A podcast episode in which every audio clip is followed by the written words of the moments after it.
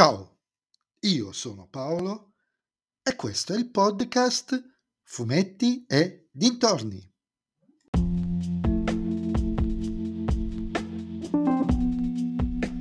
In questo nuovo episodio del podcast vi parlerò di Gonagai presenta Manga Super Robot 15, Mazinger Z 5, scritto da Gonagai e disegnato da Gosaku Ota, edito da J-Pop e Repubblica.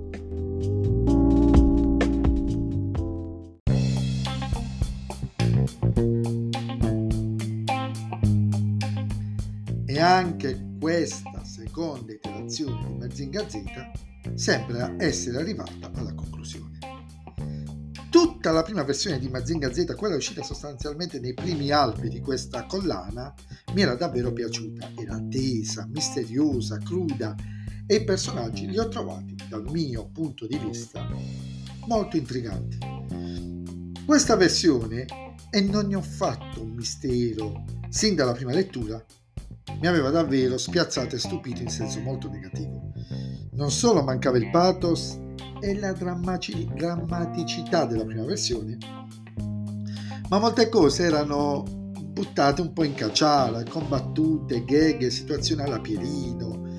Sembrava quasi un misto con Dragon Ball uh, o Dottor Slump e Arale, per dire. Ma negli ultimi volumi, nonostante la componente comedy sia ancora presente, lentamente le parti drammatiche hanno preso sempre più piede. E questo volume diciamo che ha due chiavi di lettura. Da un lato porta a compimento lo scontro finale definitivo tra Mazinga Z e il Dottor L, un finale in crescendo con Mazinga Z e Koji sempre più in difficoltà durante le battaglie. La seconda chiave di lettura è l'introduzione al suo seguito naturale, ovvero il grande Mazinga. Una introduzione decisamente diversa rispetto a quella precedente, molto più melodrammatica, mettiamola così, con il padre di Koji, Kenzo mi pare che si chiami Kabuto, inspiegabilmente travestito da vecchio all'inizio, cioè sembra una cosa strana, sinceramente ho detto perché? Vabbè, in mezzo comunque queste storie c'è una storia sul passato del dottor L. Dal soggetto, dal canovaccio molto classico, il brutto ma intelligente, che viene praticamente bullizzato da tutti, che decide di vendicarsi dell'umanità che lo ha deriso e sostanzialmente umiliato.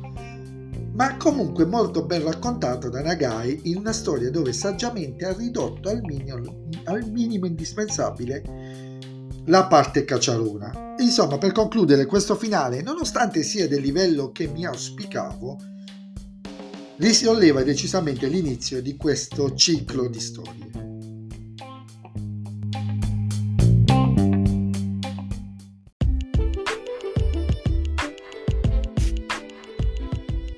E anche questo episodio del podcast è terminato.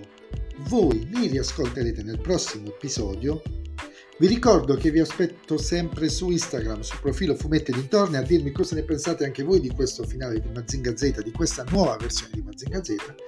E se vi piace il mio podcast non dovete fare altro che offrirmi un caffè possibilmente tramite il link eh, in descrizione di ogni episodio e suggerirlo ai vostri amici. Se invece il mio podcast non vi piace, suggeritelo a chi non sopportate. Ciao a tutti!